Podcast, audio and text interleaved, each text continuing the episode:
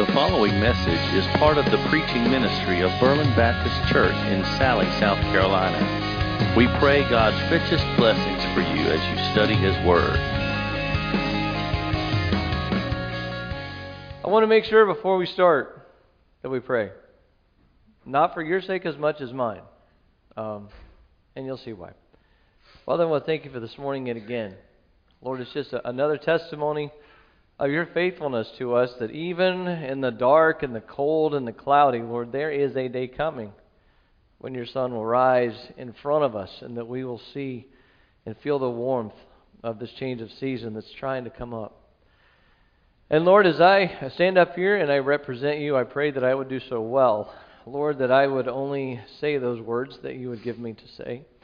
And that if there is anything that I try to add, Lord, you would strike it from the memories of the hearts and minds of these good people. I thank you for the message that is to come, and I pray, Lord, that it would bless and that it would challenge. It's in Jesus' name I pray. Amen. All right, before I start, I want to have one other announcement as well. Um, we have no services tonight, and so I want to make sure that you knew that. I think it's also in the bulletin, but just so I've said it as well, and that is inclusive of our youth in support of what the church is not going to be having services tonight, neither shall we. All right? So we'll see you again on Wednesday after we finish this morning. I am going to be doing something that God and I have talked about the past couple of days, and it is something that I'm afraid I'm going to give you too much information. And as God and I talked about all the different things that we could do, I kept coming back to two chapters of Scripture. Now, before, before you start, oh no. I need you to understand the story that I want to tell you, I can't squish it into just a couple of verses. And so I, I'm going to be traveling quite fast. And I hope that you have your own Bible. And I hope that you have a pencil or a pen and you can write in your bulletin or notebook or, or whatever is going to set you up for success. You can see we're going to be looking in the book of 2 Kings 22 and 23.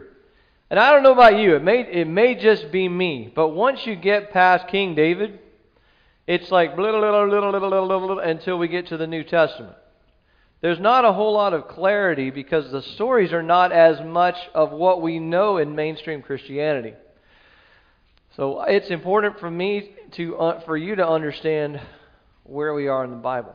So I'm going to try and do this little recap in two minutes. Pastor Mike. As you know, at the beginning of the Bible, we had Adam and Eve, and he was created. They were created to be emissaries of the living God. If you go ahead and flip the slide. And then something went wrong. Adam and Eve made this decision that forever altered our course with the context of God. And so, because of that sin, they were kicked out of the Garden of Eden, and life began outside of what was supposed to be perfection. Well, go ahead and give me next slide.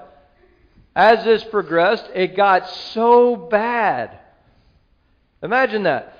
So bad that God said, You know what? It grieves me that I made man and woman. We need to start over. And so, for 40 days and 40 nights, everything on the earth God created was destroyed except for Noah, his family, and two of every kind of stinky animal they could cram onto that ark. So God started over again. And after that was over, the idea was okay, now. Now we can progress the way that it was supposed to be. But you and I both know it didn't progress that way. Sin continued and continued. Next slide.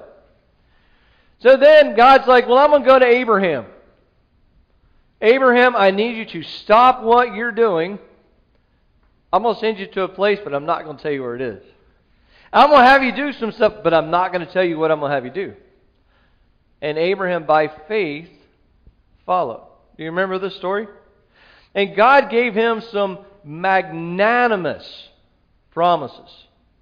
You're going to be the father of many nations. Your offspring are going to be greater than the number of the stars in the sky and the sand that's on the shore. God has a plan still. So then we go to the next slide. After Abraham, then we encounter Jacob. And I know that I'm giving you gaps, but I, you don't want me to cover all of those stories because we're not even to the one I'm going to talk about yet. And what is really interesting about Jacob is he underwent an identity change. Jacob means supplanter. That means someone who steals, who cheats. And God said, after they got finished wrestling, because Jacob wrestled with God, the angel of the Lord said, You are now called Israel. Now, we know Israel because there's a country named Israel even in 2021. And so this is setting us up for, next slide, the 12 tribes of Israel. That's where that comes from. Jacob, who became Israel, had 12 sons. And these 12 sons each had their families and their families and their families.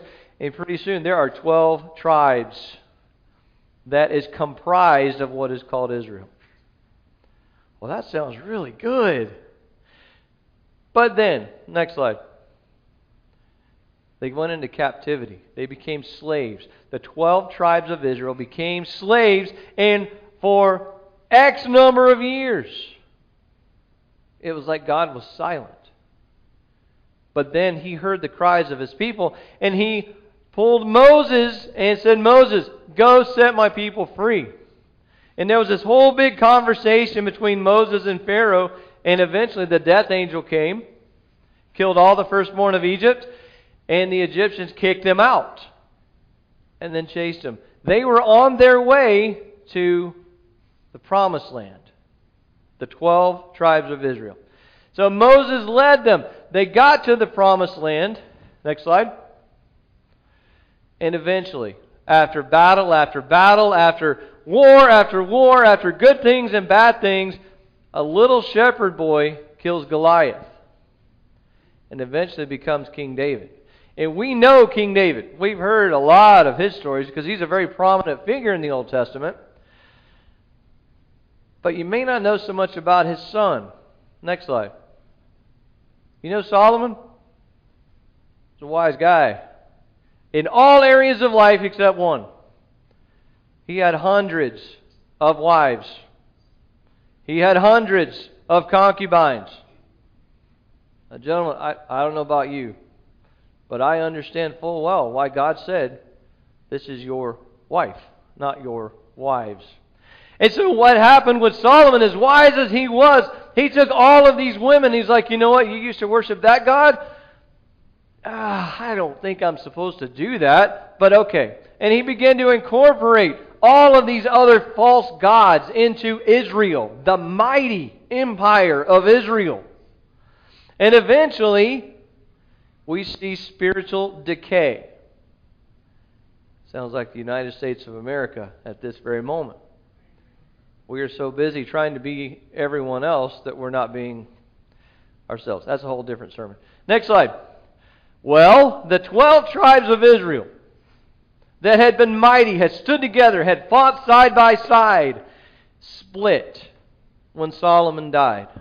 And instead of there being one king of Israel and that's it, now there's a king of Israel and a king of Judah. So you have 10 tribes in Israel left, two tribes of the 10 or excuse me of the 12 in Judah. And my friends, what you see is now parallel history being made. And sometimes you've got a good Israel king who's leading them back to God, away from all the gods and goddesses of these different places. Sometimes you have kings that are both taking them further away. And so I'm going to kind of peel away from Israel, and we're going to spend some time with Judah today. In the time when there were only those two tribes, because there were uh, there was a king. Man, this guy was awesome. Hezekiah was his name, and he took all the junk and he fixed it, so that everyone is worshiping the one true God for the duration of his life. Hezekiah died. The next king came in, and we see this downward spiral. So much so, there was a king named Manasseh, who I'm not even going to go into all the stuff he did. I want you to read through Second Kings, and you will see the dude was really bad. So much so and I want you to hold on to King Manasseh just for a second, because what he did actually created a curse that even enters into the story we're talking about decades later. Well, as we're going down, down, down, we have another gentleman, and he had a son. Next slide. It's kind of a peculiar looking king, isn't it? A peculiar looking king that probably sat on the throne. His little feet are dangling, right? Josiah entered the picture as the king of Judah at age 8. That right there should tell you something has gone horribly wrong when you got an 8 year old sitting on the throne. Well, it's because his father had been so bad, had fallen so far, he actually was assassinated. And that is what prompted Josiah to become the king. And this is where we start chapter 22. And so instead of reading the whole chapter in its entirety, I'm going to go ahead and tell you, I grab verses.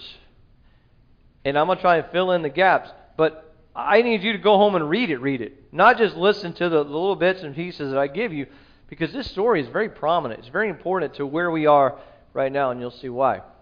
So, King Josiah is now in charge. And I work with kids a lot, and kids are very impressionable, which means any of us can take an eight year old and you can send them off in the right way, or you can send them off in the wrong way because they listen and they absorb and they want to please the adults who are in charge of them. So let's look in chapter 22, starting in verse 1. Go ahead and slide. Josiah was eight years old when he became king, and he reigned in Jerusalem 31 years. His mother was, Je- I don't know how to say that, Jedidah, the daughter of Adaiah from Bozkath. He did what was pleasing in the Lord's sight and followed the example of his ancestor David. He did not turn away from doing what was right.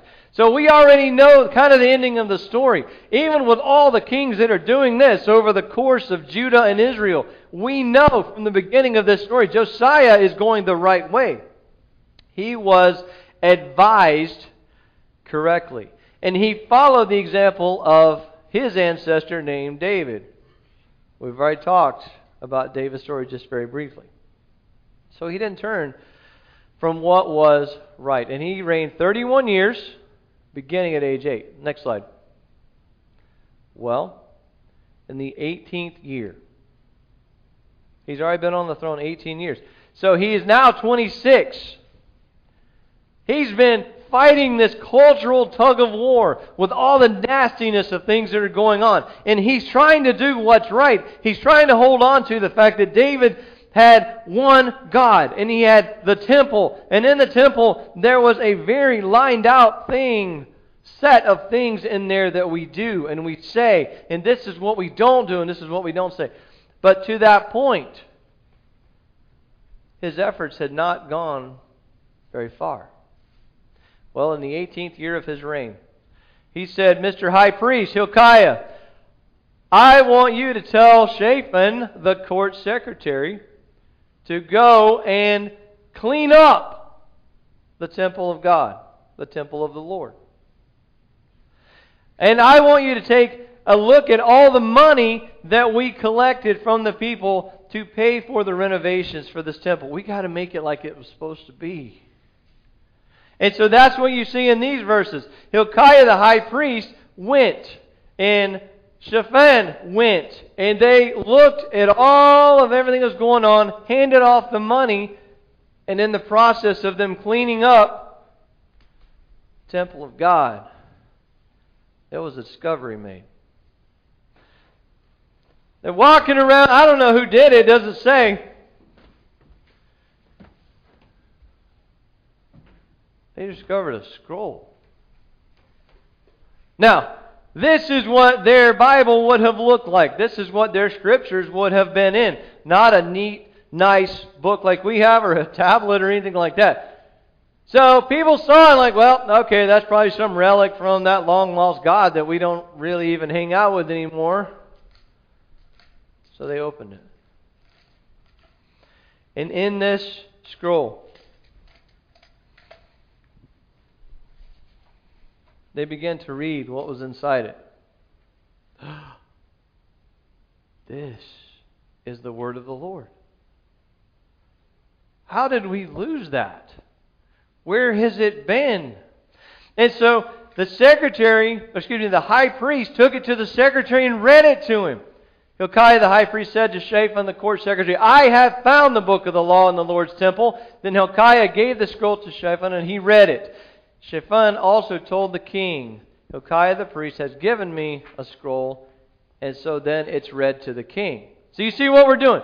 We find this. The high priest says, Dude, you have got to read what this says. I can't believe that this has been lost all that time.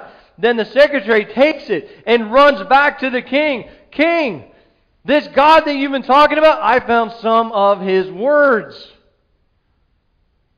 When the king heard what was written in the book of the law, the king, not some random dude in the court, what does it say he did? Tore his clothes in despair. Can you picture that? If I were the king, what I say goes. I don't have to be upset about anything because I can have whatever I want. I can do whatever I want. And so all these people who are in the court listening to what is being read, and they're watching the king as his face becomes white, and as the tears begin to form in his eyes, because all of the things that is being read to him, we're not doing. We're not following the Word of God and he gets so upset. He takes his kingly garments and he rips them. That's a big deal. And when everyone sees his reaction, well, something big is about to happen. Josiah says, You guys got to go to the temple. And you got to find me somebody that still speaks to this God that we've been making reference to, but we evidently don't really know. Because I've got to know if this is real, if this is truth. And it says, Go to the temple, speak to the Lord for me and for the people and for all Judah. Inquire about the words written in this scroll that has been found. For the Lord's great anger is burning against us because our ancestors have not obeyed the words in this scroll. We have not been doing everything it says we must do. That's pretty fair, right? You find something like that. I need somebody to tell me if this is going to really happen, if this is where we are. Is this just some kind of old history document? Or what? Next slide. After they talked to the prophetess, it was a woman prophet. This is what she says. This is what the Lord says. I am going to bring disaster on this city and its people. All words written in the scroll that the king of Judah has read will come true. For my people have abandoned me and offered sacrifices to pagan gods and I'm very angry with them for everything they have done. My anger will burn against this place, and it will not be quenched. So, all of this is now playing out in the eyes and the ears of this entourage that went to the temple. And they see, yep, not only is it true, it's going to hit us right in the face not even because just what we did, but because of what my parents and my grandparents and my great grandparents did. And it doesn't sound like it's going to end very well. Next slide. But go to the king who sent you to seek the Lord and tell him. This is what the Lord says. The God of Israel says concerning the message you have just heard, O king, you were sorry and humbled before the Lord when you heard what I said against this city and its people, that this land would be cursed and become desolate. You tore your clothing in despair and wept before me in repentance, and I have indeed heard you, says the Lord. So even with all the stuff that's going on, God heard and saw exactly what Josiah did, a young king. He was so upset by reading what they had not done, he ripped his clothes, and God said, I see that. And God further says, So I am not going to send the promised disaster until after you have died and have been buried in peace. You will not see the disaster I am going to bring on this city. So if I'm King Josiah, whew, okay. His mind became divided. His heart became divided between being joyful that I'm not going to get wrapped up in the stuff that was just read because I responded correctly to God's correction. But the other side of him is looking out his palace window and seeing men and women and boys and girls that very well could be here when God unleashes his justice for the sins of now, sins of the past. And so he has two choices. Well, I can continue my reign here and I can just kind of go with the status quo. God's in my corner and I'm going to make sure the people are in my corner. I freaked out a little bit, I know. I got a little emotional, but it's okay. I don't have anything to worry about. He didn't do that because Josiah had a relationship with God. And he knew that even when God says something like that, it, it's like God wants so badly to extend that hand of mercy. But right now, that hand of justice is out here to get rid of all the sins. That Josiah is like, if, if maybe, maybe, maybe if we kind of get our act together in that same heart change that I felt when I read this, if all the people, if, if they have the same reaction, maybe God will withdraw that hand of judgment. My friends, Josiah went bonkers. Let's see what happened. Next slide. Josiah said, You know what? We're going we're gonna renew the covenant with God. We're going to start over. I want you to get every person in front of my window, in front of the temple, and we are going to start over, and we are going to wail, and we are going to show God that, you know, I'm, I'm, we're sorry, and we want to renew this covenant that He had made with Israel slash Judah. But before that's going to have any kind of meaning, like I said, he went crazy. He went to the temple with a capital T, the place where the presence of God was supposed to be. And look what he did. He went to the Holy of Holies. That's the place that we can't go. Only the high priest can go there once a year. And it's like he took every article, everything every statue out of the temple of God. How it got in there, nobody even knows. He removed all the pagan articles from the temple. He removed the priests. There were people in the temple who were there on behalf of not Yahweh God, but all of these other gods which we're going to look at. How is that even possible? Because you and I know there is only one God. And yet, the people in this particular time decided no, we're going to incorporate every God that we can, and we're going to stuff them into this place that's supposed to belong to the one God. Removed all the idolatrous priests. Removed the Asherah pole from the temple. Asherah was one of the goddesses of that time, and she had a particular emblem that signified who she was, what she represented, and where her followers were to gather. One of those was in the church. Friends, it's like me taking the satanic verses, which is the satanic Bible, and I put it here on this altar right next to the Word of God. That's what we're talking about. Do you understand why Josiah was so upset? No wonder God is upset with us. How has He not already wiped us off the map? He tore down the quarters, the places where prostitutes lived in the temple of God. Not just women, men and women. Because part of what worship, quote unquote, was back in the day for these other gods and goddesses had a sexual tendency to them. And the thought was if I can go and have sexual relations with one of the prostitutes, that is by proxy me having sexual relations with the god or the goddess, not Yahweh. That's not what I'm saying. But these others. Do you see how twisted and how dark and how ungodly that is? And this was in the temple. Oof.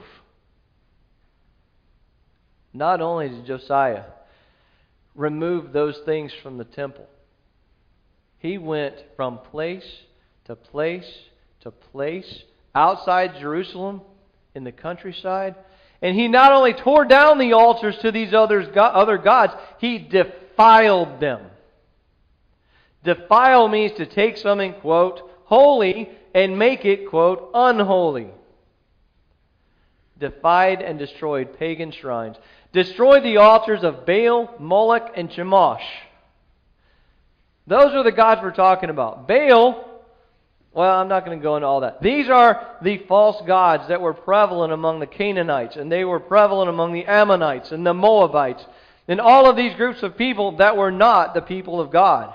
But because everyone had intermarried for so long and everyone wanted to be all inclusive, we're going to bring all of this stuff into the temple of the one God.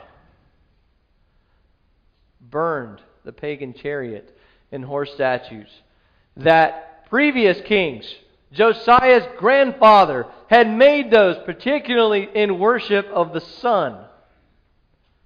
What? Get rid of them, Josiah said smashed the sacred pillars of paganism. Went to a different place. There's some of those pillars. Tear them down. Grind them up. Burn them.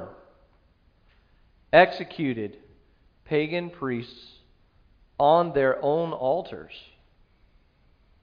Dude, that's pretty hardcore, right? Oh, you want to you want to have an altar to a false god? That's fine. You're to die on it. And I hope you believe in that God you've been serving because you're going to be sacrificed to him or her, and then we'll see where you end up. Do you see how when Josiah tore his clothes and was so upset, he could have said, Not my problem. I'm just going to kind of go and I'm just going to kind of rule. Josiah said, No! We are the people of God and we need to start acting like it. And this is what he did. Next slide. Look what else he did. He went around. Any spiritual mediums, any psychics, any other detestable practices that did not fall in line with Levitical law. He destroyed it, he killed it, he burned it, he did something so that it no longer had relevance in society. Josiah was quite a leader. And remember, he started out at age 8. And all of this stuff is unfolding when he's in his 20s. Dude's still young. Why? Because can you imagine if Pastor Mike or myself, if he or I started going out into Wagner and Lexington and we see strip club and we go destroy it. Or we take down all the different serv- servers of pornography. Are we going to be popular? No. So Josiah took a very big chance. Remember, his dad had been assassinated. Not even for good things. Now he's trying to do what's right. And even though he could have been assassinated himself, even though the people hated him because everyone's making money off these gods and goddesses and everyone is getting to be what they want to be by serving these gods and goddesses. And Josiah said, No, not on my watch. But why? In verse 24b of the next chapter, chapter 23. See how we've already gone through 22, chapter 23. Josiah did this in obedience to the laws written in the scroll that Hilkiah the priest had found in the Lord's temple. Did Josiah fear man or God? Pretty good, right? And so, go back one. And so, as I look at this, and by no means am I a king, by by any stretch. But God has given me places where my influence carries. Whether it's in this church, whether it's in First Baptist of Lexington where I work. And I take the example of Josiah and then I look at my example and I try to, to see where where is the connection. Am I doing anything like that? The hack and slash that Josiah did in protection of the country of Israel, in protection of the covenant they had just re entered, or am I one of the I'm just gonna just kind of bide my time, not make any waves. You know, I want people to like me and respect me and all that. I didn't I didn't find many connections with Josiah, unfortunately. Because it's so much easier to kind of stay below the radar instead of going out and blowing up buildings and all kinds of stuff because those things are considered to be unclean. But what I want us to focus on this morning in your life in 2021 is what are you doing? What does your throne room look like? Because the New Testament says, Where is the temple of God? We are the temple of the Holy Spirit. And so, my friends, whenever I look at what's going on in the New Testament and then I look at what's happened in the Old Testament, I, it made me stop and I close my eyes just for a minute and look around. What does the temple of God in me look like? Does it have stuff from all of these false gods all throughout it? Does it have any of the junk that we just described that Josiah went in unapologetically? and ejected from what is supposed to be holy. That's what we're supposed to be. What was it that prompted Josiah's change of heart? Not even change of heart, but he, I got to get up and do something. He heard what? He heard the Word of God. Now, we are a small Baptist church in the middle of a small community in a relatively small state, what is it going to matter if we hear the Word of God? Is it going to do anything to us?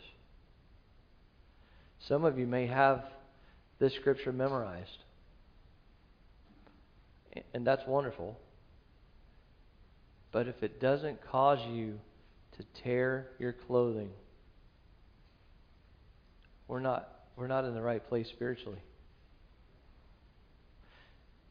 According to tradition, according to history and research, this particular group of scriptures that would have been found on this scroll would have been a portion of the book of Deuteronomy.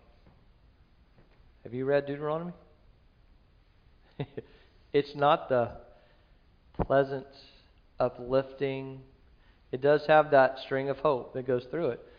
But it's God saying, These are my expectations of you. Not because I'm trying to be some killjoy, but because I want your society to be healthy. I want you to thrive. And when you follow the rules that I have, you're going to thrive. So I'm going to read for you, just like Josiah did, the entirety of the Ten Commandments. And my prayer has been that you will not get up out of this place the same.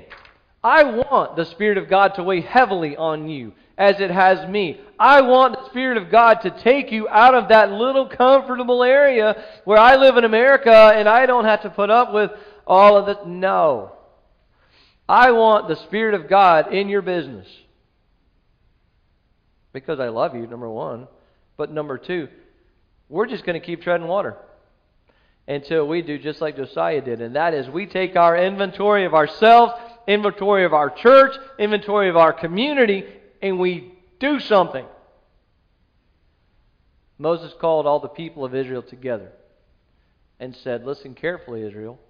Hear the decrees and regulations I am giving you today, so you may learn them and obey them.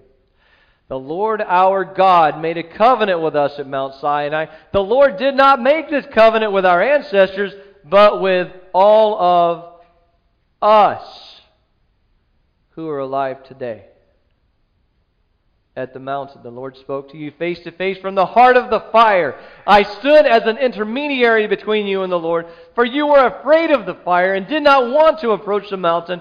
He spoke to me, and I passed his word on to you. This is Moses talking. This is the scripture in Deuteronomy. This is what he or God said. I am the Lord your God who rescued you from the land of Egypt, the place of your slavery. You must not have any other God but me.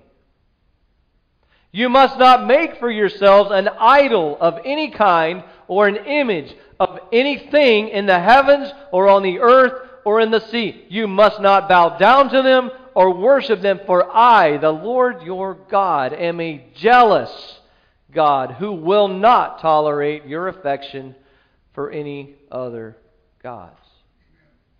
I lay the sins of the parents upon their children. The entire family is affected, even children to the third and fourth generations of those who reject me.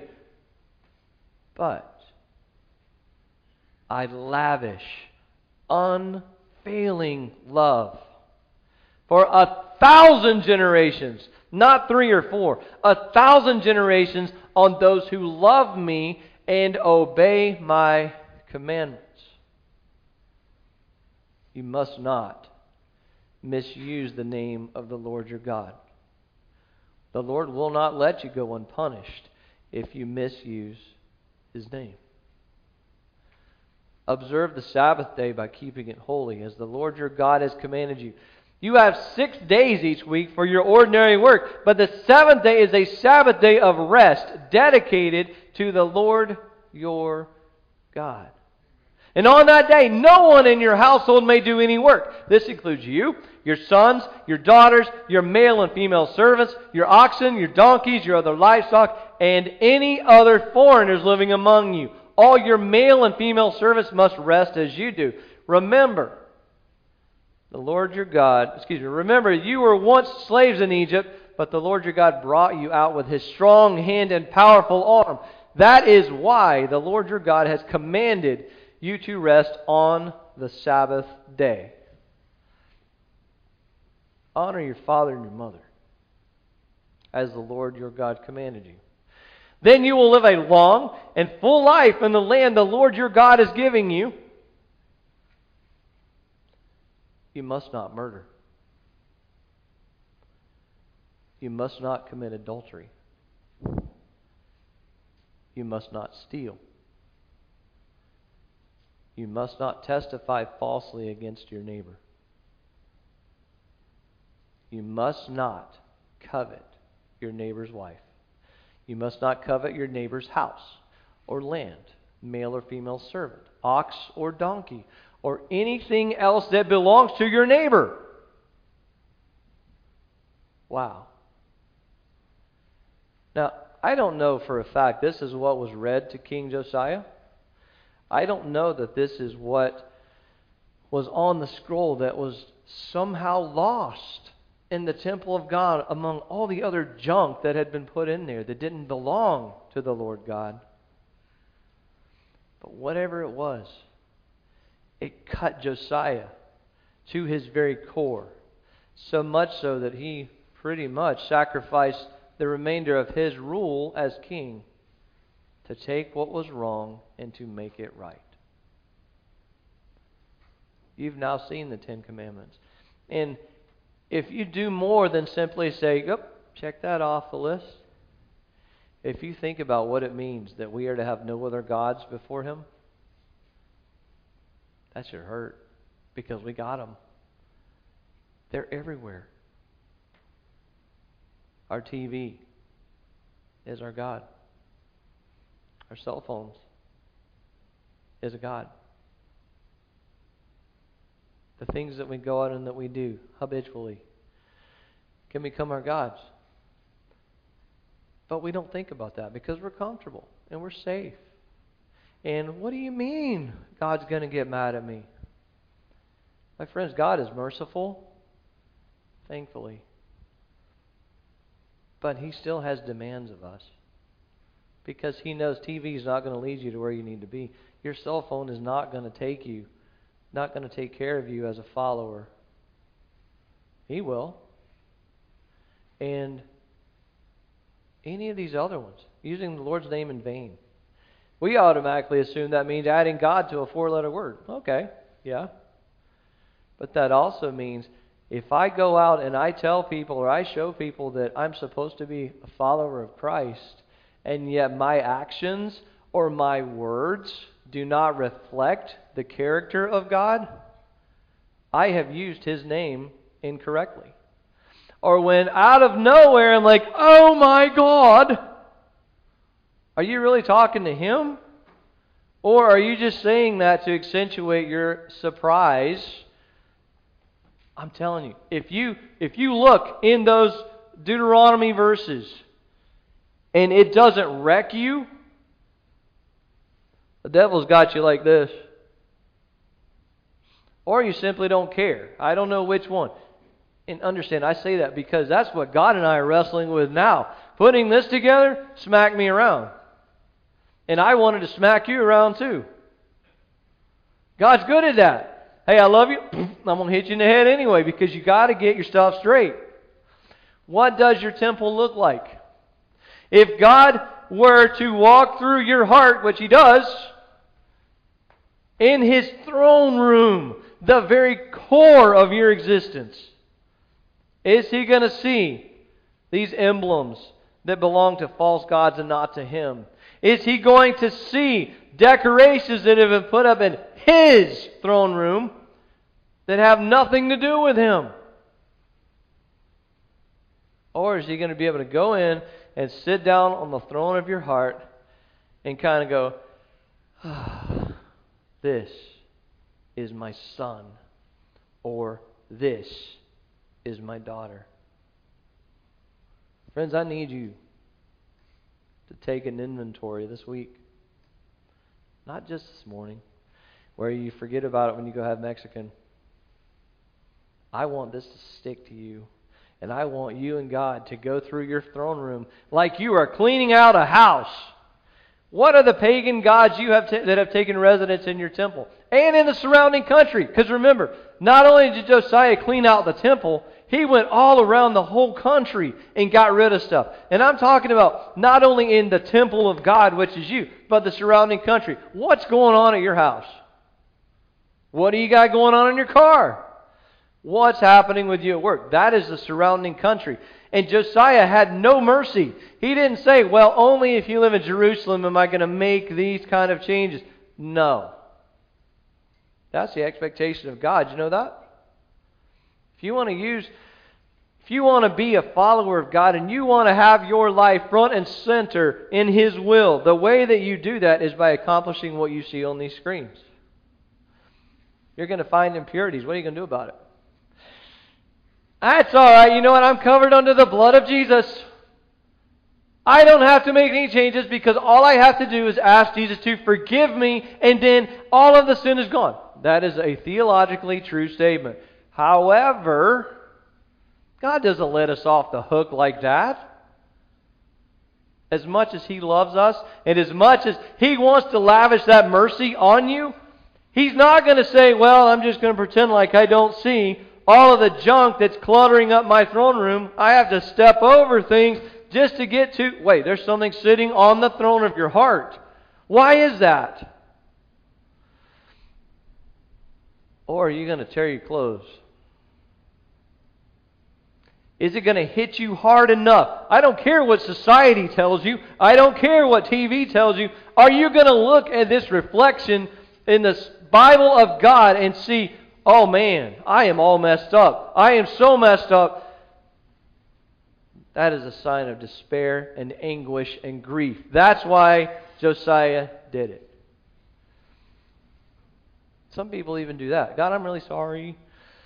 I know I messed this up and I've got this going on and I don't even like talk to you during the week. But when I come to church on Sunday, I, it's you and me. No, no, no, no, no, no. You could tear your clothes, Josiah, just like Josiah did, but then he could have said, okay, go get me another change of clothes. Put him back on, you still sit on the throne. Josiah got up and he didn't just hide the impurities, that's what we try to do. He didn't just ignore the impurities, he destroyed them ground them up, burned them, defiled them. That is how badly he wanted to be lined up with the Lord God. And I think God knew that. And that's why he said, Yep, there's going to be all kind of havoc that's going to be wreaked because of your grandfather, Manasseh. All the things that went on there is going to, this country is going to fall. But I'm going to protect you because your heart is contrite because your heart is something that I can take and I can mold and make because I don't have all this other junk all over it.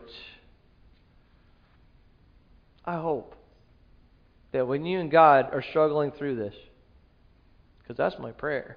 I don't know how nice that is, but it's necessary. You can't grow unless you take what's staring you in the face and you call it what it is, then you get rid of it. And if when you are taking that inventory, you get to a place where you need some encouragement, you got a pastor who's up, up and running again. Message me. I'll be honest with you. But I'll also encourage you and walk alongside you as you clean house like Josiah did we can't be like the world. We want to be, and it's easy, and it's even kind of fun because we gather all this stuff up and we try to stuff it inside where there's supposed to be only one. And then we get mad at God because He, he doesn't do anything for me. Why don't you clean house? Then you'll see the God of Abraham, Isaac, same God, take your life and put it back together for you. Let's pray. Thank you for listening to this message from God's Word. For more information on Berlin Baptist Church, we invite you to explore our website at www.berlinchurchsc.org.